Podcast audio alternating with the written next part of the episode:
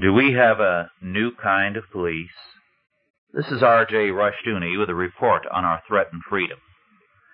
Recently, in Reason magazine, an Australian champion of civil liberties, Gary Sturgis, wrote on the growing menace of Australia's bureaucratic police. As more and more bureaucratic agencies control men and society, these agencies gain powers sometimes denied to the regular police. According to Sturgis, and I quote, the combined strength of Australia's police forces is now greater than that of the Australian Army, unquote.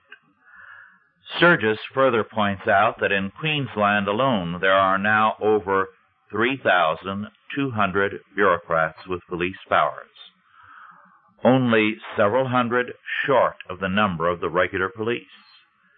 About 120 different kinds of inspectors have power of entry onto private property and tens of thousands of officials other than the 3,200 can be granted like powers by senior officers in the bureaucracy.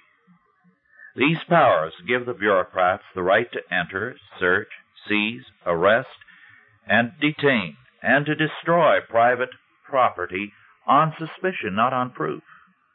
One of the most disliked of these bureaucrats is the tax inspector, but many other bureaucrats rival him. The regular police are restrained by the common law, so their powers remain the same as they were 150 years ago. These police powers are basically the same powers every citizen has.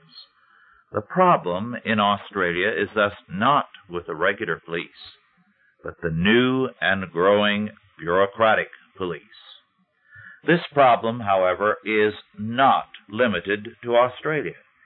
It is also increasingly true of the United States as well. Although we are limiting the powers of our police in dealing with criminals, we are seeing a steady increase of the police powers of the bureaucracy in dealing with us.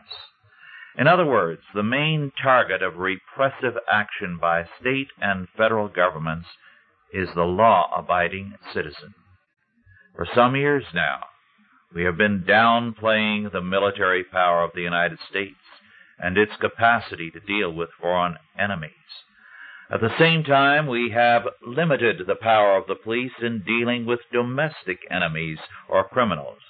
We have, however, been increasing the powers of the bureaucracy over us. As a result, our civil liberties are diminishing and are seriously threatened. This threat comes from state and federal agencies. Instead of being our protectors, they have become our controllers. Sturgis writes, and I quote, The stage is set for totalitarian bureaucracy, unquote. Less and less does the new totalitarianism rely on a dictator. More and more all over the world, the new totalitarianism is a rule by bureaucracies. The forms of representative government with elections and legislative bodies are retained, but the power is more and more in the hands of bureaucratic bodies.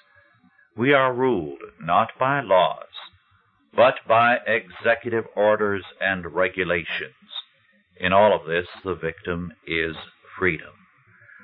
Legislators come and go, but the bureaucracy remains. Either the bureaucracy goes or freedom does. This has been R.J. Rushdoony with a report on our threatened freedom.